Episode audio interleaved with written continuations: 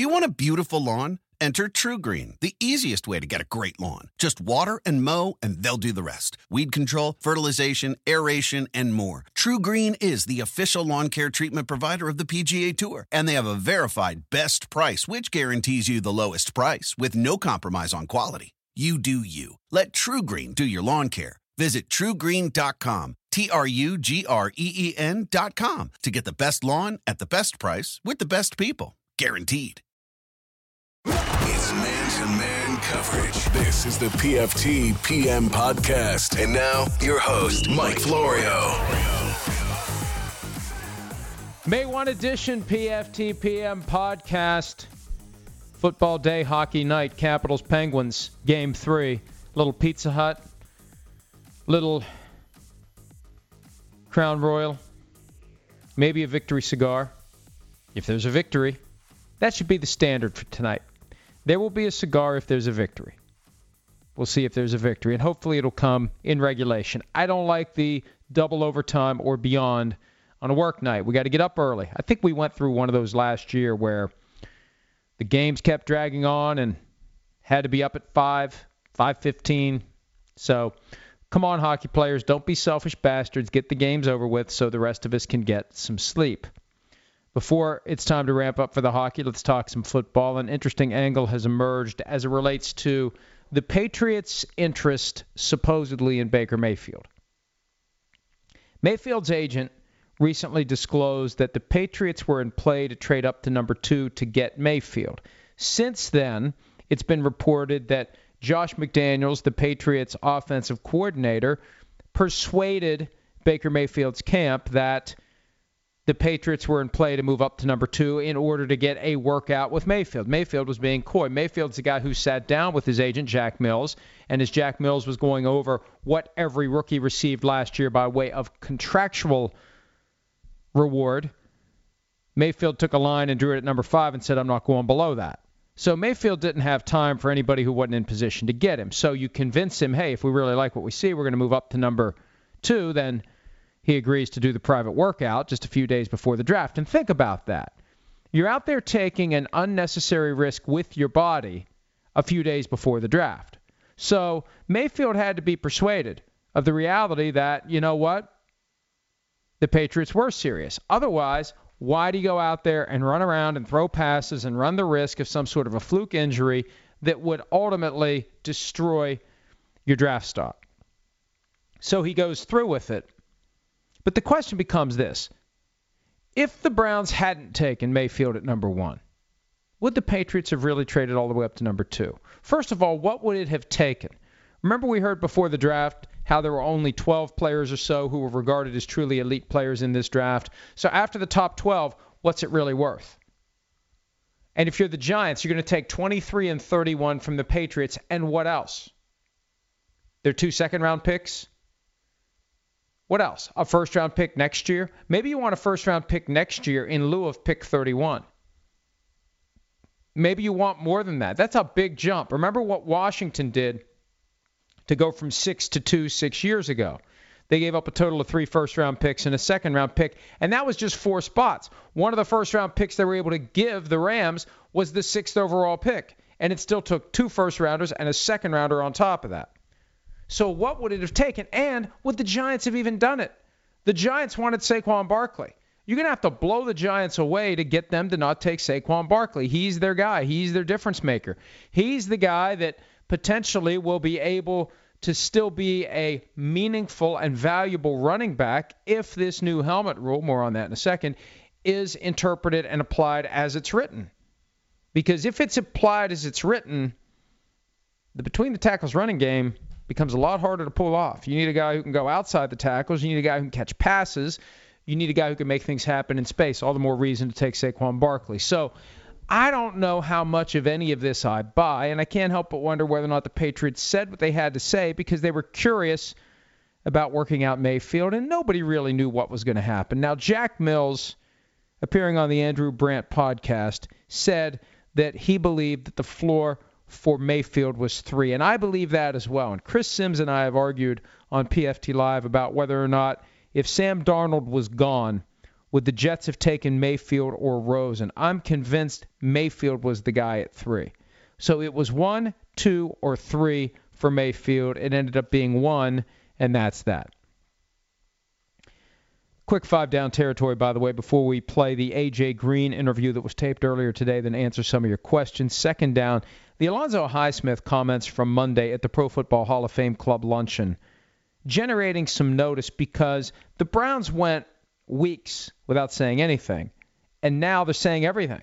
Not just why they ultimately liked Mayfield over Sam Darnold, but why they didn't like Josh Rosen, why they didn't like Josh Allen. Now, this is Alonzo Highsmith speaking on his own. He's not speaking on behalf of the Browns. But here's the thing my guess is that the Pro Football Hall of Fame Club didn't contact the Browns and say, We want Alonzo Highsmith. They probably contacted the Browns and said, We want someone. Who can you send us? They sent him Alonzo Highsmith. And I would guess at some level, John Dorsey, the GM of the Browns, maybe trying to groom Alonzo Highsmith to become a general manager. So you have to learn how to handle situations like this. And I think one thing Alonzo Highsmith learned yesterday in situations like that, anything you say can and will be held against you. Not that we piled on Alonzo for saying what he said about Josh Rosen and Josh Allen, but typically GM types aren't going to say, well, there was something about Josh Rosen that bothered me. And the anecdote that Alonzo Highsmith applied to the situation really didn't sell anyone on the notion that there's a reason based upon this story he told that he bumped into the UCLA women's volleyball team and he said something to one of the coaches, "Hey, what about Rose?" And he said, "Ah, maybe you should talk to his girlfriend. She's over there." And that was the basis for Highsmith deciding he didn't like Rosen. I mean, that's homeless guy advocating Johnny Manziel territory. But I think there was probably more than that. Also, with Josh Allen, Highsmith said, look, inaccuracy is inaccuracy. Don't make excuses for it. It's inaccuracy, and it's an issue. That wasn't as controversial, but either way, I think Highsmith learned a valuable lesson. I think it was a teachable moment for Alonzo Highsmith on what to say and what not to say when you're in a situation like that. And even though at a certain level you want to get the people there feeling good about what the Browns have done, you want to stop short of saying anything that can create issues down the road or in the short term. And the story that was in the Canton Repository, that ended up providing us with three different blurbs that we were able to post at PFT, focusing on the comments on Mayfield, the comments on Rosen, and the comments on Allen. And look, after the draft, here's the thing stories, quotes, takes, controversies that maybe otherwise would fall through the cracks or not get much attention, they get amplified. That's a pro tip to anyone working for a team in any capacity. May, June, July. What if it happened during the regular season or the postseason or free agency or the run up to the draft would get eh, not much consideration. May, June, July. That's when things that otherwise would be molehills end up becoming mountains. Shad Khan, who's trying to purchase Wembley Stadium, talking openly about having a Super Bowl in London. Look, I wrote about this. I've talked about this. I think that playing a Super Bowl in London and putting a team or two in London is the ultimate inducement to keep people in England engaged in the NFL's product. I'd be shocked if the NFL ever puts a Super Bowl in any country other than the United States of America. People would react very negatively, even though the vast majority of the fan base is never going to attend a Super Bowl. They're going to watch it on TV. And one thing about the London NFL games, they look the same, right? When you're watching it on TV, your flat screen at home, it looks no different. So they could pull it off as a TV production. But just knowing that the quintessential American sporting event has been sucked out of America is not going to make Americans happy. And a lot of people, a lot of people would be pissed. And if you think people got pissed about kneeling during the anthem, they're going to get really pissed about having the Super Bowl taken away from a U.S. city. Period. So I don't see that happening. But it doesn't hurt the effort to get the people in England more interested in the NFL by saying from time to time, well, we'd like to play a Super Bowl here, or we'd like to move a team here. Even if supersonic flight came back tomorrow, there's still too many issues involved in moving a team. I've mentioned them before. I'll mention them again at the appropriate time. For now, this idea of a Super Bowl being played in London, that's a pipe dream. And if Shad Khan wants to own a stadium that a Super Bowl is going to be played in, he should buy a stadium in the United States. I mentioned the helmet rule earlier. That was the focal point, supposedly, of Tuesday's edition of the Safety Summit. I don't like the fact that the NFL has provided no transparency whatsoever with this helmet rule. We didn't know it was coming. It was proposal 11 on a 10 proposal menu. It's like an extra track tucked onto an album. It's like Train in Vain on London Calling. Unlisted. It's just there. You've got the NFL very concerned about making rule changes that will trickle down to lower levels of the sport.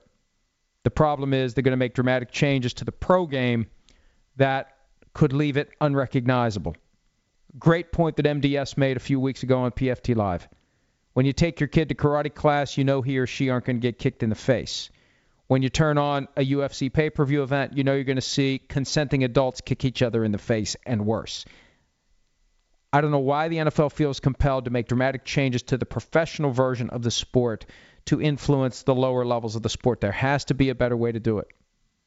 That's the risk they're taking. And this helmet rule, the secretive nature of it, the lack of transparency, the we know what's best, they have passed this really broad rule that if it gets applied literally is going to dramatically change the game. But now they're finding out how it's going to be applied. Today the focal point was inside the tackle box because that's where helmets are being used all the time. All the time to initiate contact. How are they going to police this consistently? You've got another issue that trickles into this, and that's gambling. Because if you throw a fresh, new, arbitrary rule into the mix, where sometimes it gets called, sometimes it doesn't. Sometimes it gets called in a big spot, sometimes it doesn't. Sometimes it affects the outcome of the game, sometimes it doesn't. And sometimes it affects the application of the betting line, regardless of whether or not it affects the outcome of the game. That's not good for anybody. It's the last thing the NFL should be screwing around with as the floodgates for legalized gambling prepare to open. And they very well may open by early June. They need a clear, concise, and limited rule that prevents using your helmet as a weapon in any circumstance. Whether it's ramming someone with the top of the helmet, we used to call that spearing, whether it's dipping the helmet in a way that you are inflicting or appearing to intend to inflict injury, like the hit on Brandin Cooks in Super Bowl 52. There has to be something that makes this limited, that allows the officials to enforce it, and that takes away yet another opportunity for someone who decides to throw a flag or not to throw a flag to potentially inco- impact the outcome of a game. I was surprised by Troy Vincent's remark earlier today to a group of reporters stationed outside 345 Park Avenue about the kickoff. He says that the kickoff is not going to change this year, that they're not going to get rid of the kickoff. I'm sorry, I misspoke. They're not going to get rid of the kickoff, they're just going to modify it. Well, he said on Dan Patrick's show last month things suggesting that maybe it could still go away. And I think that where the NFL is, they're committed to making gradual changes before they dump it. Whether to see if they can find something short of dumping it or it's just the process of getting us used to the fact that they're eventually going to dump it, like easing your way into a very hot bathtub. You can't just jump right in. And at some point, you accept and you've adjusted to and you're accustomed to your circumstances. That very well may be what they're doing. They'll make some dramatic changes to it this year. The kickoff is still in place, but maybe next year or the year after it just goes away. And the easiest way to change it without getting rid of it is to tighten up the amount of space that the kicking team and the receiving team have for their players to get up to a full speed collision. Because, again, that's where the problem comes from. People say to me, well, why isn't the punt being taken out of the game? If the kickoff is dangerous, then the punt's dangerous. It's not the fact that there's a ball in the air that someone catches. It's that there are two guys on a kickoff play who are running at each other full speed and colliding. It's the Kevin Everett injury from 2007. You're running at another guy, you dip your helmet, the helmets collide, extra pressure is placed in that C4, C5 area, and it can cause a serious neck injury. That's what they're trying to avoid. Punt plays, it doesn't happen because there's close quarters the whole way. You got the gunners who are being blocked, and they're running down the field, and they're jostling the whole way. It's not the same thing as that big impact that happens when two guys run at each other. So you pack them within 10 yards of each other. See, they have to keep the kickoff because you have to have the onside kick because the team that's trailing has to have a chance to stay in the game. Otherwise, people turn off their TVs and they quit watching the game if a team's down more than eight points with less than five minutes to go, for example. And if they're going to get rid of kickoff, the fourth and 15 play from your own 30, that's the only way to simulate the kickoff, the onside kick, and the surprise onside kick. You can punt it, that's the kickoff. You go for it, that's the onside kick that we know is coming and you can fake punt, which is the surprise onside kick. And remember the the, the surprise onside kick that that really got everyone's attention, the gutsiest move in Super Bowl history, the start of the second half of Super Bowl 44 when the Saints did the surprise onside kick. When they recovered it and scored, that was the moment the Colts seemed vulnerable. Even though the Colts would take the lead after that, they seemed vulnerable after the Saints recovered the onside kick and scored. So we'll see what happens with the kickoff, with the helmet rule. These are important times, though, and I don't like the fact that the media has essentially been frozen out, other than a soundbite here or there. I asked for Troy Vincent for this broadcast, for PFTPM podcast. He was traveling on Monday. They were going to get back to me. They never did. We wanted him for PFT Live or for the PFTPM podcast. I, I think that, and, and you know what? They may be upset that I say this. I really don't care. If I don't upset them about this, I'm going to upset them about something else. They never call up and say, hey, we really agree with that thing you said that meshes with what we want. They only, you know, complain when we say things that they don't like. I don't like the fact that they have been hiding these rule changes. I don't like the fact that they keep the media in the dark. A lot of us in the media have a vested interest in the sport being successful. And just because somebody has a seat at the table for one of these meetings and somebody else doesn't, doesn't mean that there's a voice on the outside that can't be useful. They should want the media to chime in. They should want to see what we have to say. They should want to parse through our opinions. Maybe they'll see something that I say or someone else says that causes them to move on the path they need to move on. They need to have a strong external check because I think they're worried about the wrong things. And I think they're going to run the risk of dramatically changing the sport as we know it and what they're going to do. And I will cover that league if it starts because this is pro football talk, not NFL talk. They want to license to me the ability to call it NFL talk, and they're not going to sue me for copyright infringement. That's a different issue. But this is professional football. And if another league comes along that plays football the way it used to be played and people take to it, I guarantee you I'm going to cover it.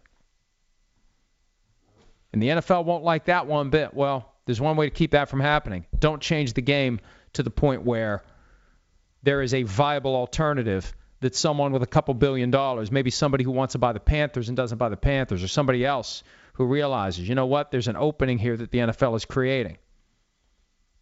That's potentially coming.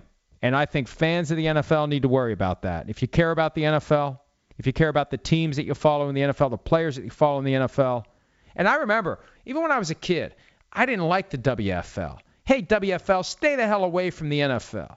Hey, USFL, get the US the F out of here. I don't want another league to compete with the NFL. That was my mindset back then. That was back when I, you know, felt like the NFL was giving me what I wanted. I don't think the NFL is going to give me what I want. I don't think the NFL is going to give fans what they want.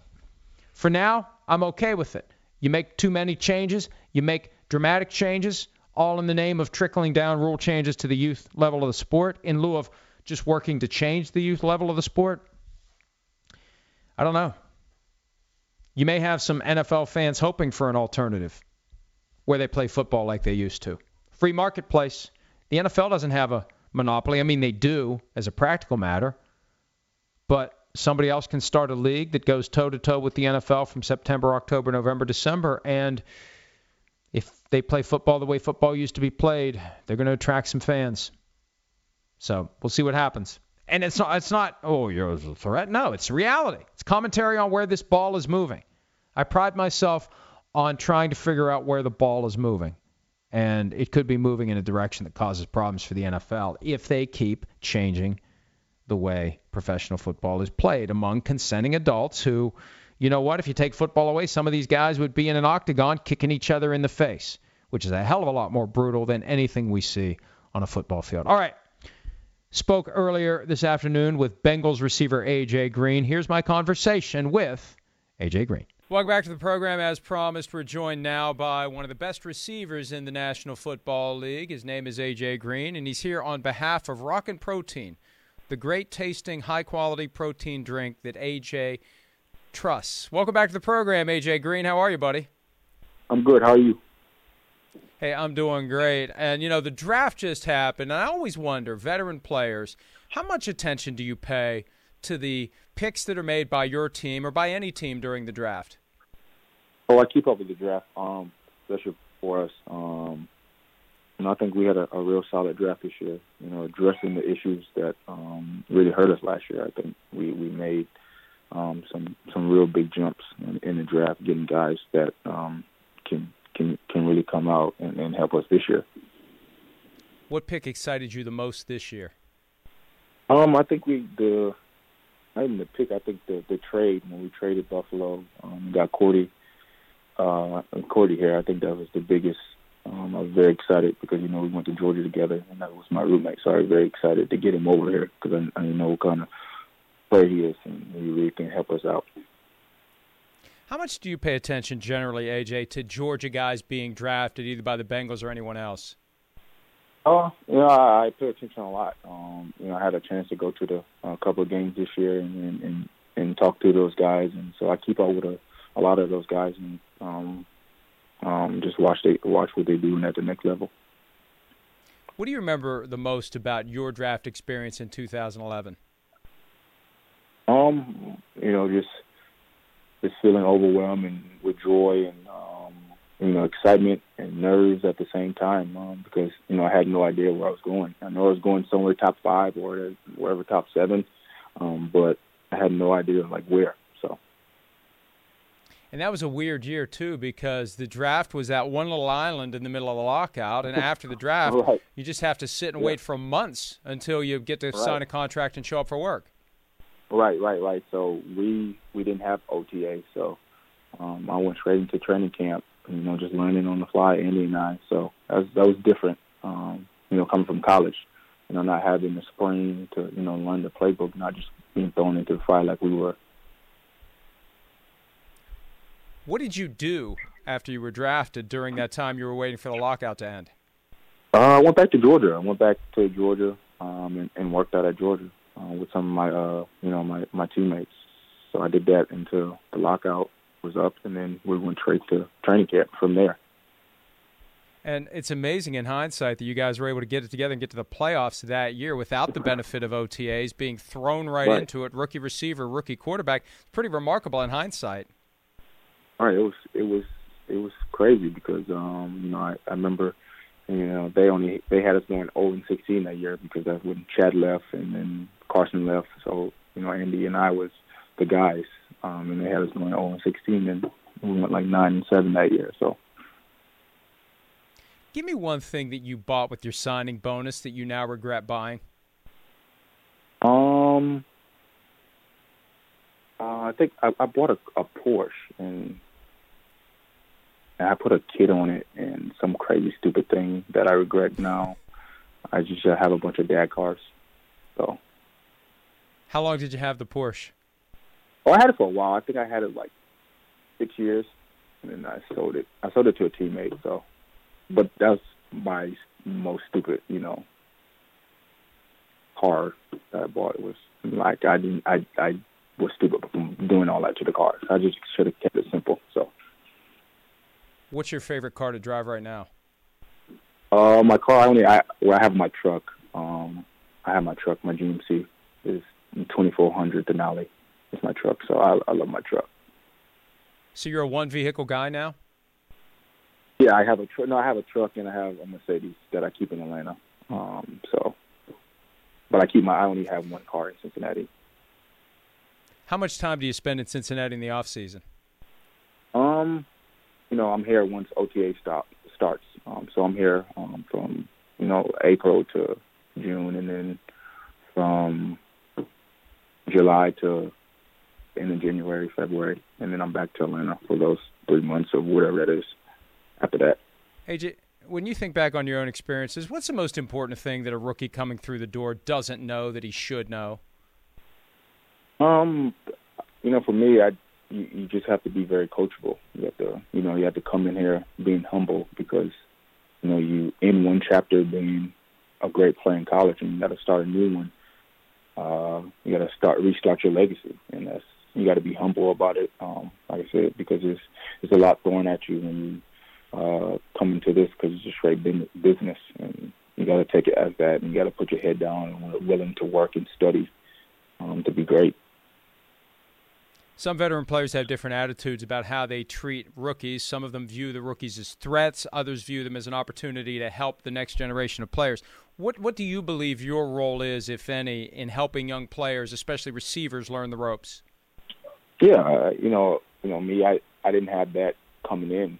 Um, you know, Chad left.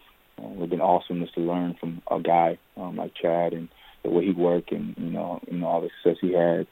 Um, but you know, I didn't have the luxury of coming into where I had a, a receiver who can really can show me my ropes, show the ropes. So I really had to learn myself. So now I'm being one of the old, older older guys and and seeing the young guys come in and and just talking to them. I, I really you know try to get in their head and and and always preaching them. You got to work your butt off um, because you're starting over. You have to prove yourself again. Um, like I said, you're starting over. So you know, with John and, and Josh and um, CC and those guys, you know, I always talk to them and, and you know try to coach them up uh, about little things. And John Ross came in last year with a ton of potential, a top ten pick. What does he need to do mm-hmm. to get his game to the point where he's fulfilling that potential? But you know, this year, you know, it's a different John. Um, I, you know, last last year, you know, he had those surgery on both of his shoulders, um, so he really wasn't 100 percent. He missed he missed you know half half a camp, and that's a big thing coming in as a rookie. You miss camp, missing camp, and then have to be thrown into the fire of a real season. Um, you know, it's kind of tough for a rookie. Um, so uh, the biggest thing for him is you know get his confidence back, um, you know, get back playing football, and get hit a couple of times, and I think he'll be fine. AJ, the jury is still out on whether or not they've fixed the catch rule. They've changed it again. How much will this new catch rule affect what you do when you get the ball in your hands?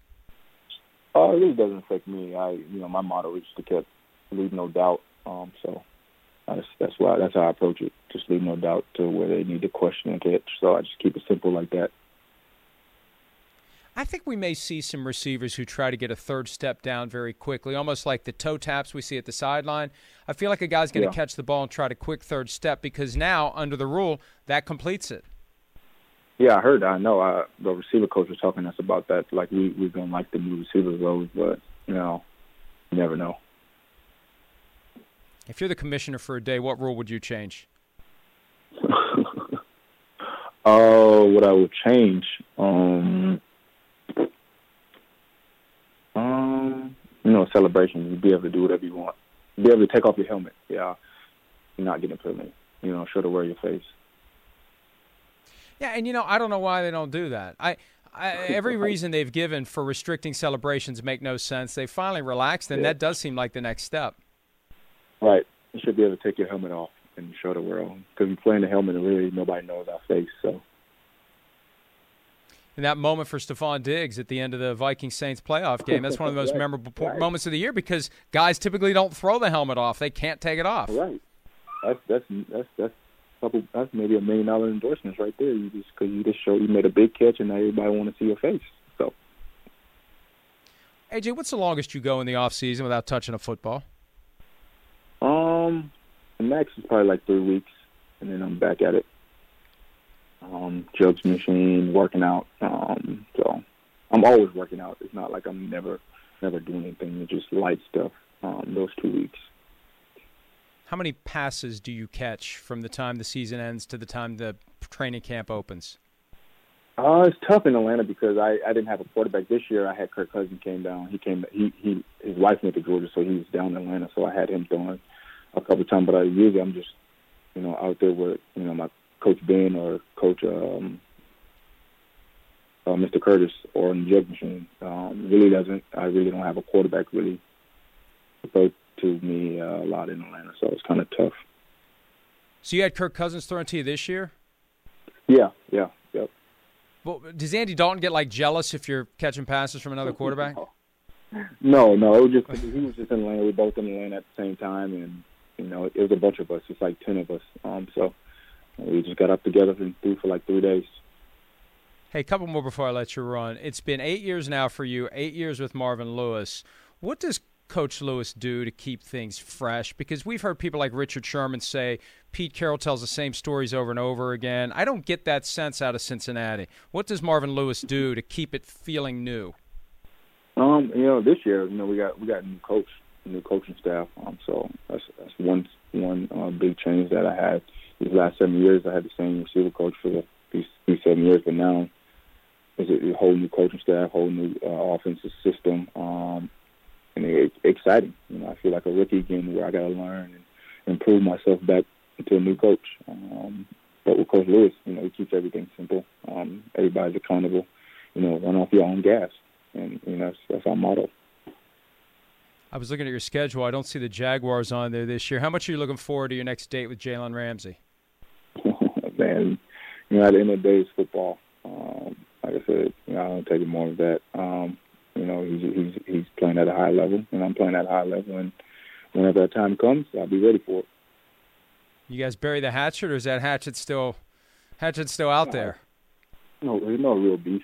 There's no real beef off the field. Um, just two competitors, you know, got in got in the heat of the moment, and stuff happens. That's when you're, when you're playing out when you're playing this sport, man. You know, tempers, you know, go crazy sometimes, and sometimes you can't control your emotions. And you know, I couldn't control mine that day, so got to do a better job of that. But what made it amazing, AJ, it's the only time that's ever happened to you. I mean, we've been watching you for seven seasons in the NFL, and I've never seen you affected by anything. And I think that's what amazed everyone that one guy found a way to get under your skin. Yeah, it just you know, it happens like that. You know, just the whole season, the whole, the whole way the game was going. Um, it just happened. But like I said, I gotta do better with my my emotions. Got to channel them more, and and don't let a guy get in my head like that again. And definitely won't happen again. So. Tell us how Rockin' Protein helps you in the off season. You know, Rockin' Protein is my go-to protein. Um, it's high on protein, 30 grams of protein, um, made out of real milk, um, which I love, um, and it's low in carbs, low in sugar, um, so you don't get that real full feeling. So you actually can have a, a Rockin' Protein when you're eating your meal and not not feel bloated or feel full. So that's why I love it, and it tastes great. Well, hey, buddy, whatever you're doing, it's working well. Keep it up. Great talking to you. We look forward to talking to you the next time. All right, thank you, man. Thank you for having me. Thanks to AJ Green. Great talking to him. I've talked to him many times over the years, and it's great to see how guys change and grow and mature and they get more comfortable in the media. You know, early on, they don't know who to trust. They don't know who's trying to set them up. And also, part of it's on the person asking the questions. I've learned that too. I remember when Mike Evans was making the rounds after a year or so in the NFL, Jim Rome called him out for being a boring interview and I I said, you know, it's kind of on us to make a guy who maybe doesn't have a lot to say, make him comfortable, make him talkative. I think it's our responsibility to understand and to be ready to go. Sometimes, and I've learned this too, sometimes you'll have somebody who just is going to give you short answers. Well, you better be ready to ask your next question. A lot of times we'll ask the question and we'll just kind of, you know, take our time and listen to their answer and maybe fold that answer into the next question. No, with some of these guys, you got to be ready with your next question because they're going to give you one or two words. Go. And I think that for us as professionals, as interviewers who have the reps, who talk to a wide variety of people, you got to be ready. And I've noticed in AJ Green an improvement, and maybe, you know, I'll take some credit. I was probably crappy at this, or crappier than I am now, and I've gotten to the point where I know how to, to draw something better out of him from, from watching and listening to people like Dan Patrick do it. It, it's a combination of a skill and an art. Ultimately, you want it to be like a conversation on the telephone, but also you you want you want it to be more interesting than a lot of the mundane telephone conversations that we have. You want it to be a good conversation. You want it to be a conversation. You want to you want to get the person to not feel like they're giving an interview, but they're just they're just talking to you.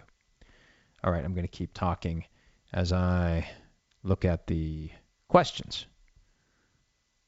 Only 70 today. Huh, you let me down. That's actually easier. It's easier to parse through them. And as always, PFT PM Posse in the top of the stack. Please let the rest of the PFT PM Posse know that if they would like their questions answered by you on PFT PM, send them to me and I will ask the best ones on their behalf and give them credit. That's the. I don't know who's running the PFT PM Posse account. I'm sure you know this already, but thanks for always breaking up long articles into two to three shorter articles. I read more, retain more, and enjoy the content more this way. That again comes from the PFTPM Posse account. Another one from PFTPM Posse. We always talk about the genius of Bill Belichick and how everything that gets leaked to the media is part of his plan or 4D chess. How could all of these stories about the Patriots since the Super Bowl be explained, spun by Belichick? Anyway, this could all be part of his master plan. I don't think so. I had somebody tell me after the first day of the draft that information isn't as carefully guarded by the Patriots as it used to be. There's too many tentacles out there. There's too many people out there who used to work there. There's too many connections, too many relationships, too many pathways for information to come out. So the Lamar Jackson stories, the rumors, the reports about interest, those were real. My understanding is. And that the thinking is that the Patriots were hoping to get Lamar Jackson in the second round. A couple of the guys taken before the Patriots picked at number 23, including Rashaan Evans, who was acquired by the Titans after they traded up, after they jumped the Patriots. The thinking is Jon Robinson, the GM of the Titans, Mike Vrabel, the head coach of the Titans, knew damn well that's who the Patriots wanted, and that's why they jumped them. So I'm starting to think that maybe it's not the cone of silence that it used to be. PFTM PM Posse. Whenever we decide to do the first annual PFT PM Posse meetup, I promise to bring some dank lettuce grown by the devil that won't make you fall asleep and will enhance your experience.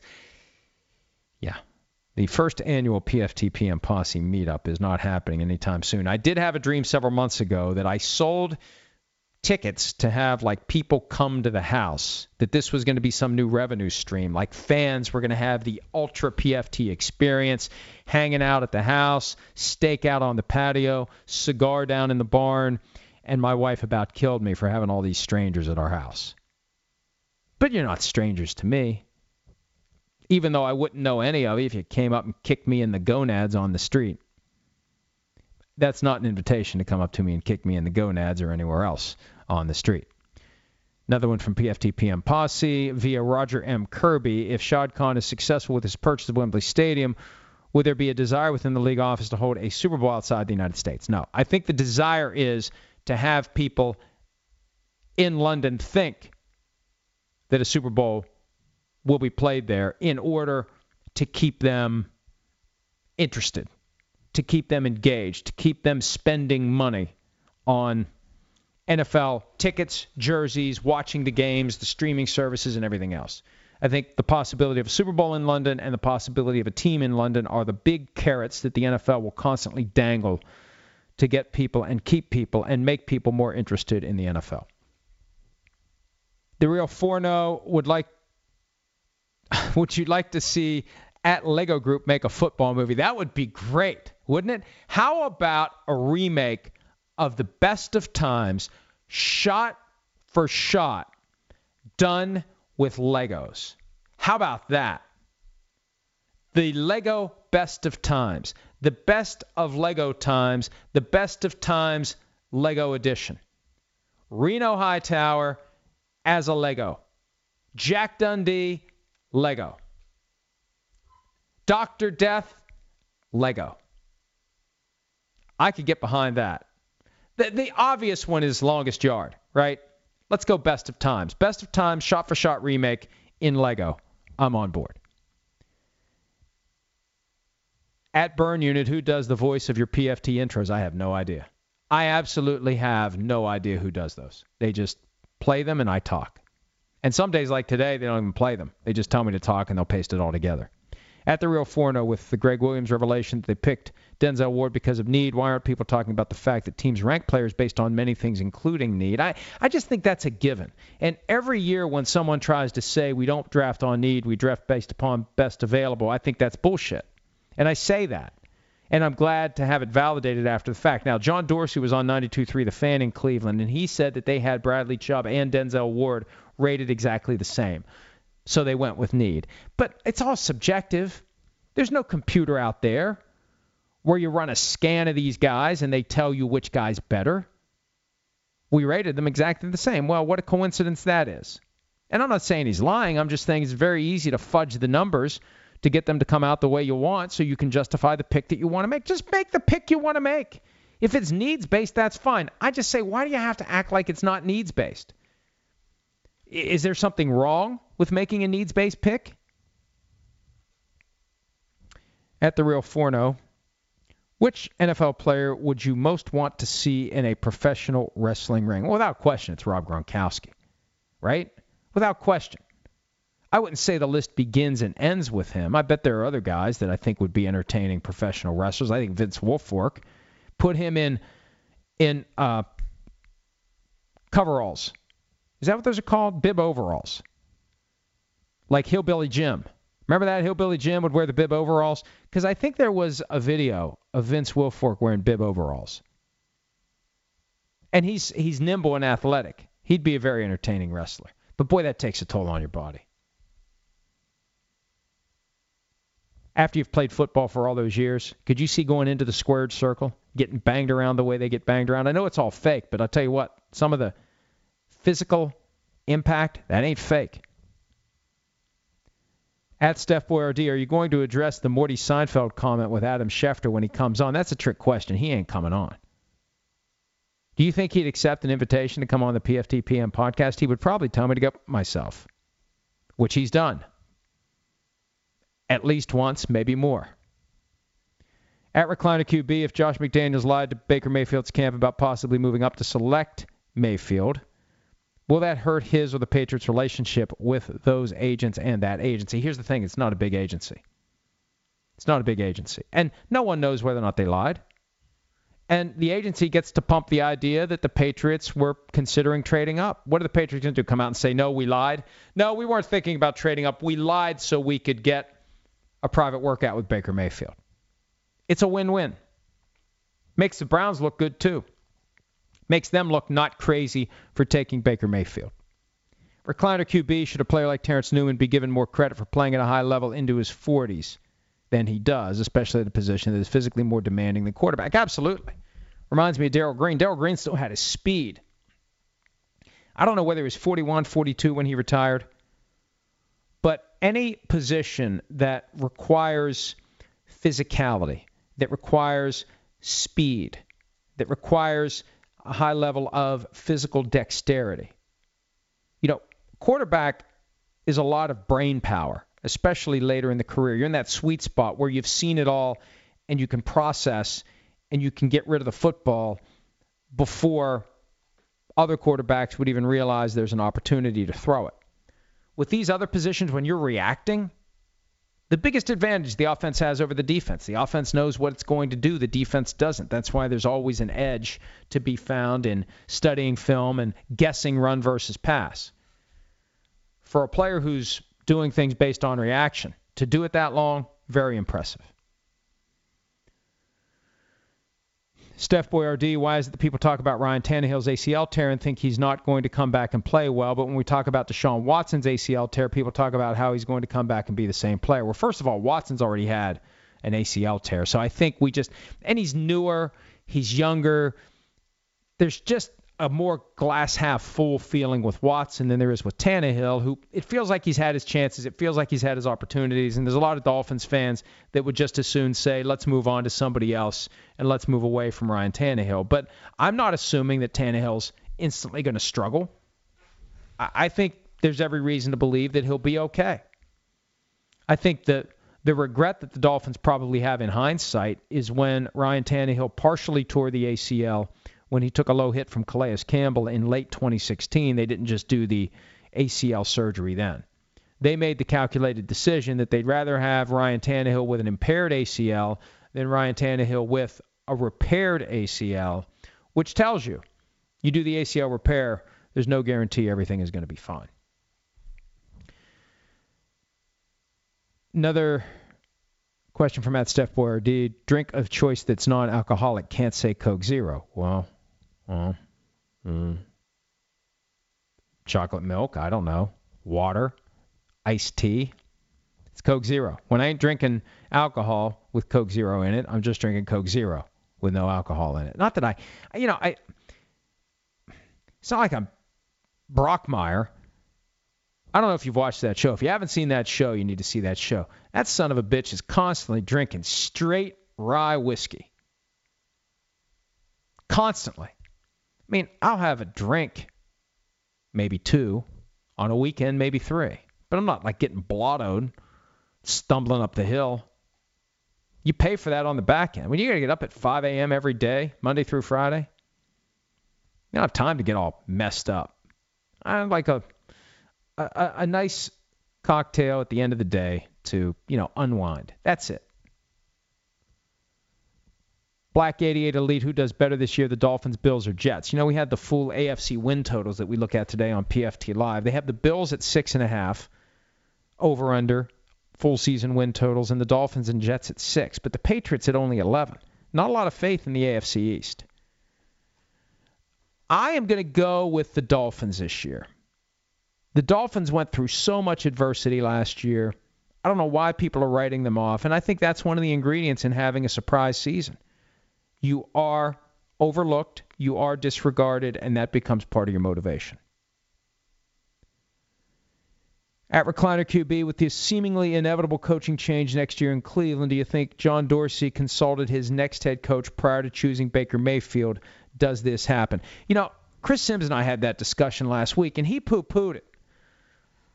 And I, I think Dorsey knows who he wants to hire, and why wouldn't Dorsey get the thought of whoever he would like to hire, even if it's multiple people. Why would you not want to make sure that that person's on board with it? Because when you change coaches, if that does happen, you want the next coach to be on board with the quarterback. Absolutely.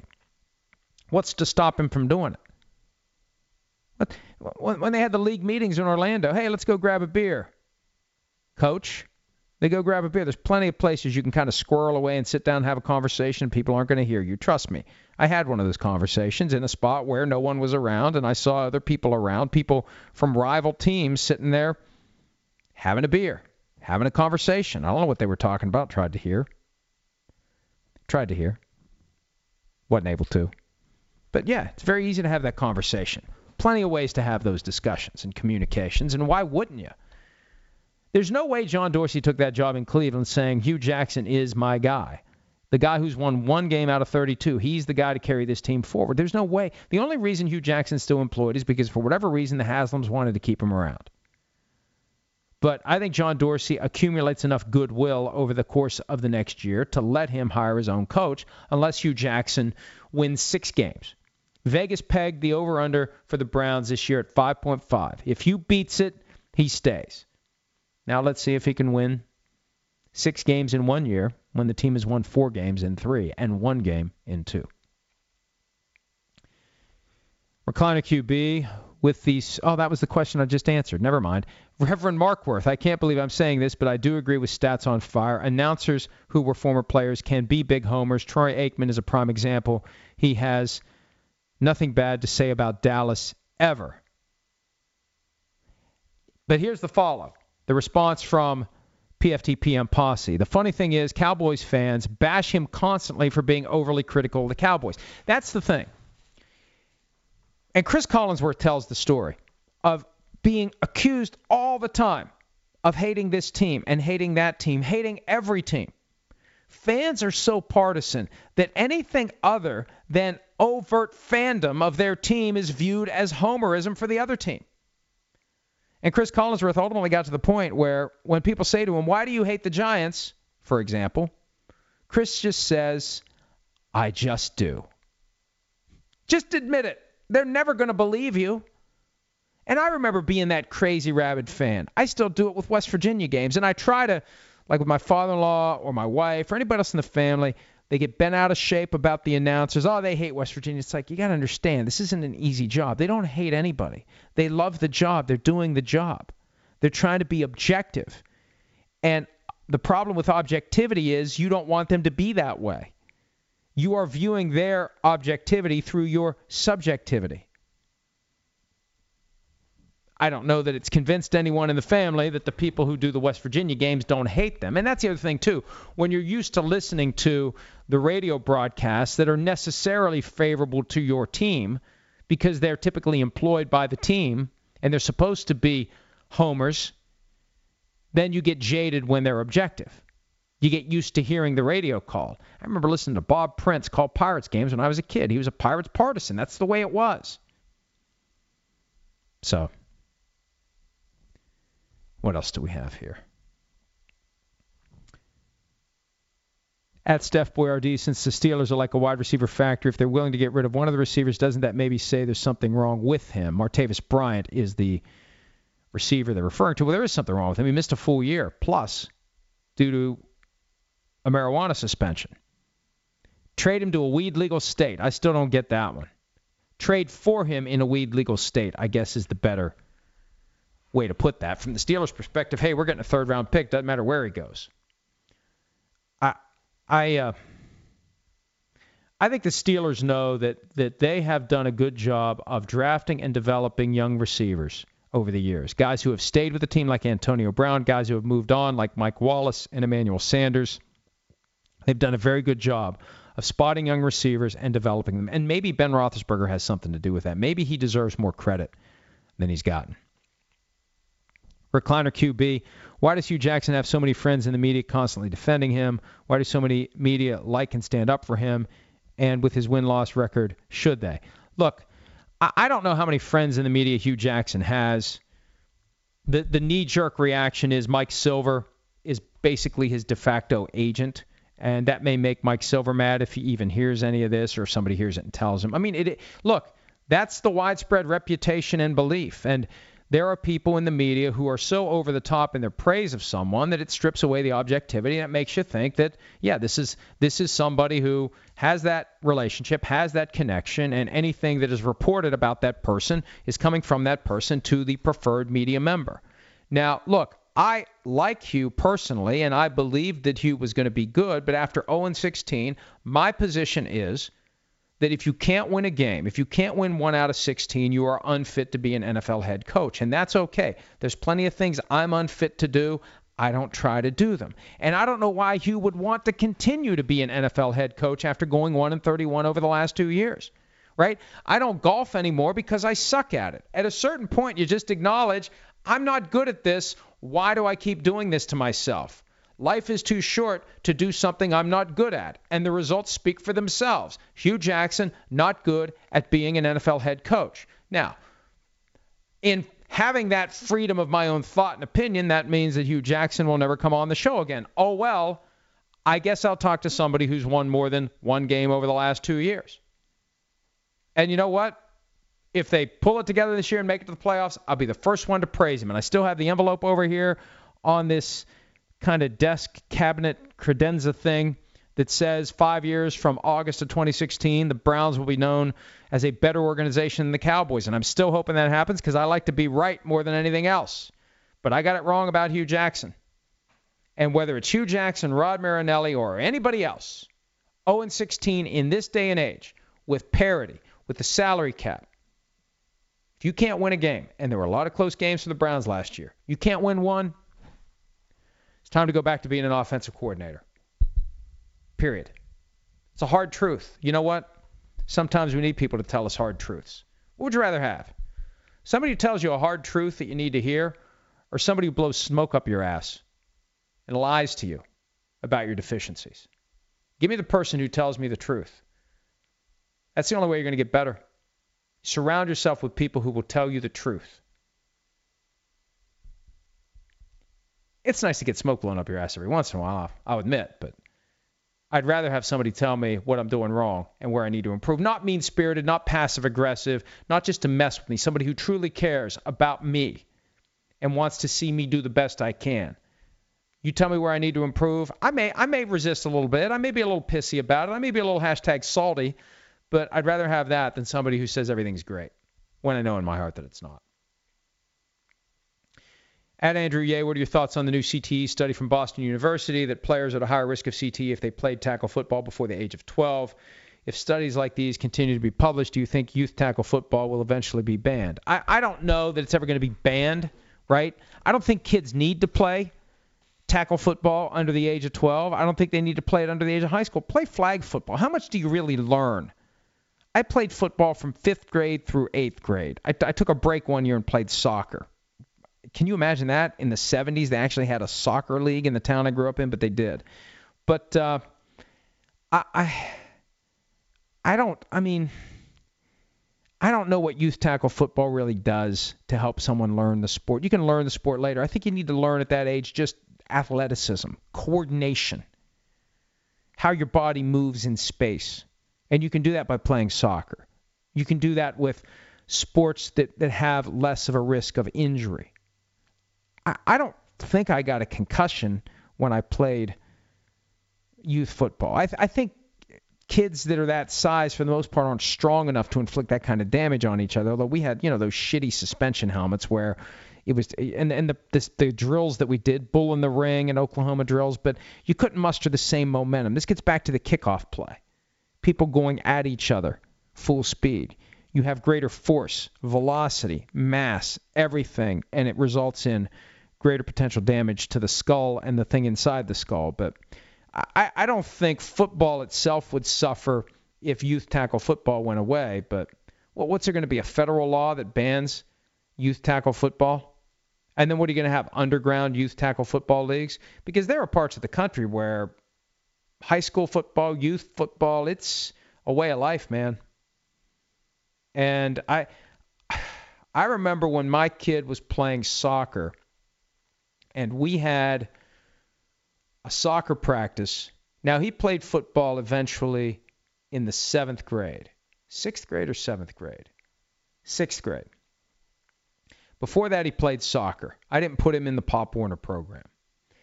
And one of the local Pop Warner teams was practicing on the field that was abutting the soccer team where he had practice. And I strayed over there because I just wanted to hear. This was what? He's 21 now, so this was probably 12, 13 years ago eight, nine years old. And that's how old these other kids were. I just wanted to hear how the coaches talked to the kids. And I was mortified. I mean, these are little kids. I mean, I almost got emotional.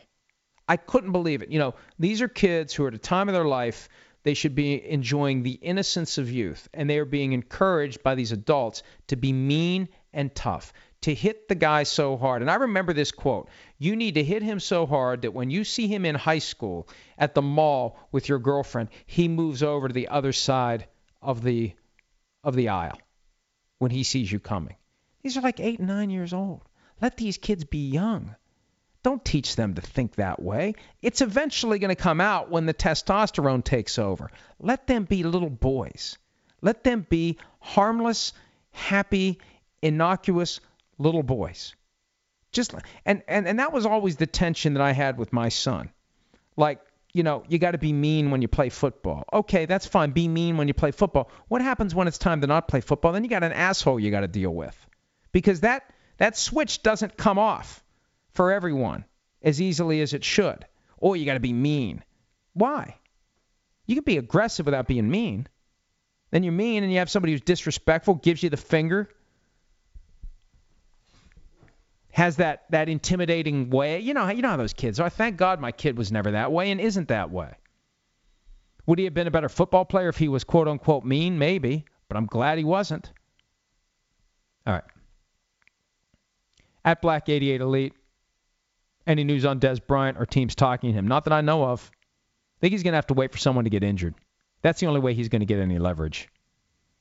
And he's got Tony Romo vouching for him that he won't be a distraction. Look, he was a distraction in Dallas. The reality is he was good enough that it didn't matter. Now the question is, are his skills there to the point where it's worth it to take a chance on him? Plain and simple.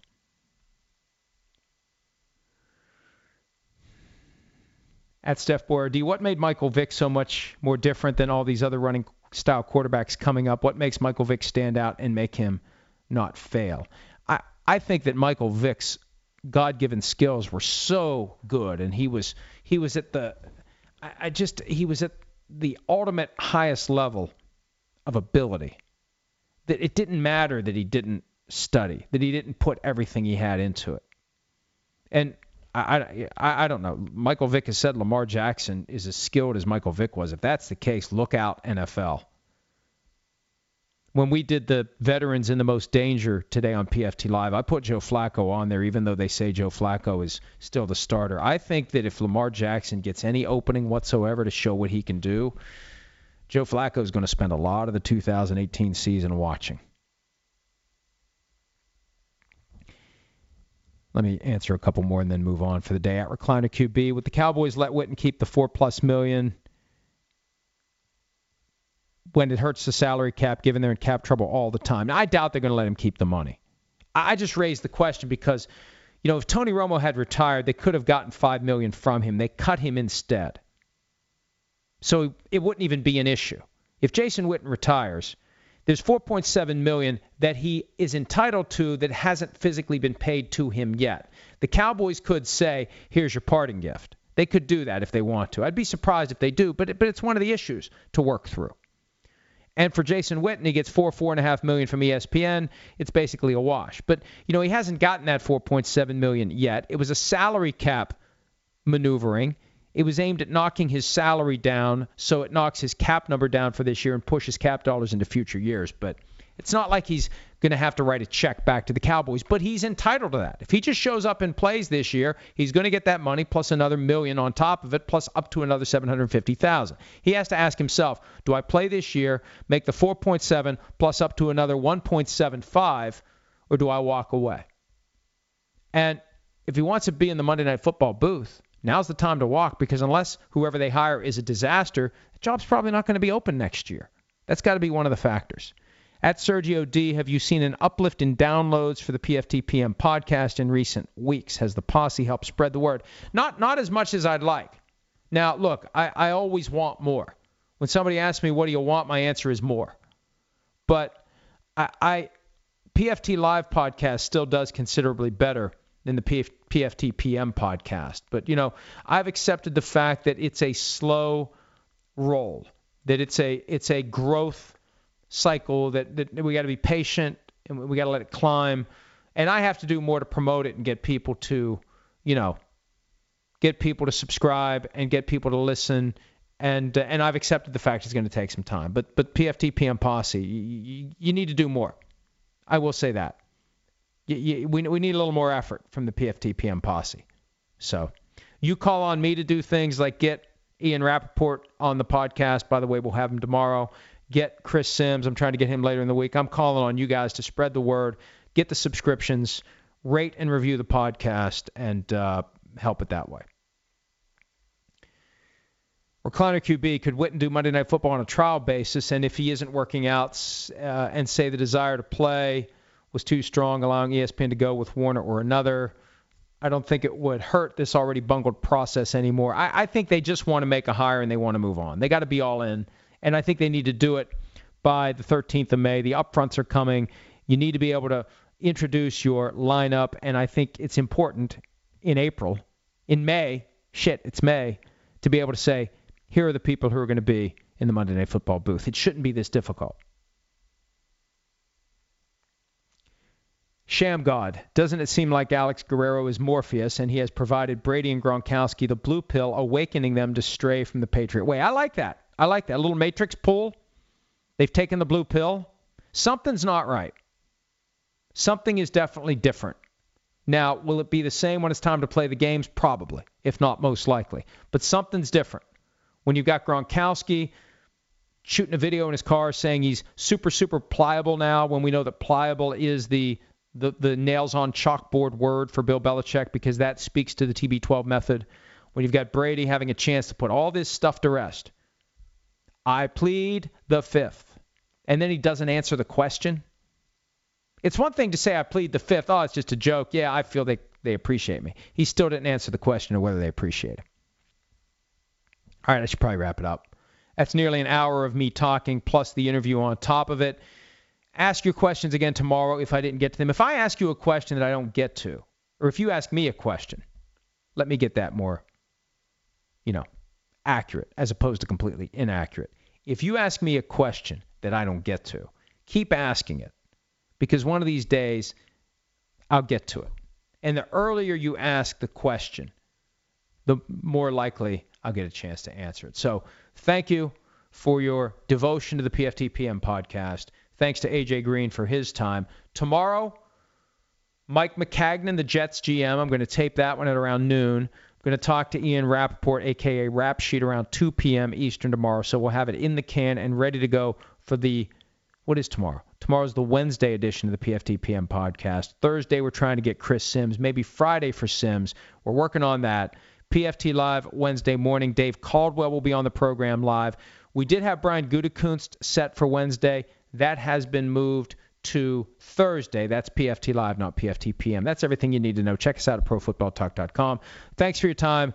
We'll talk again on Wednesday.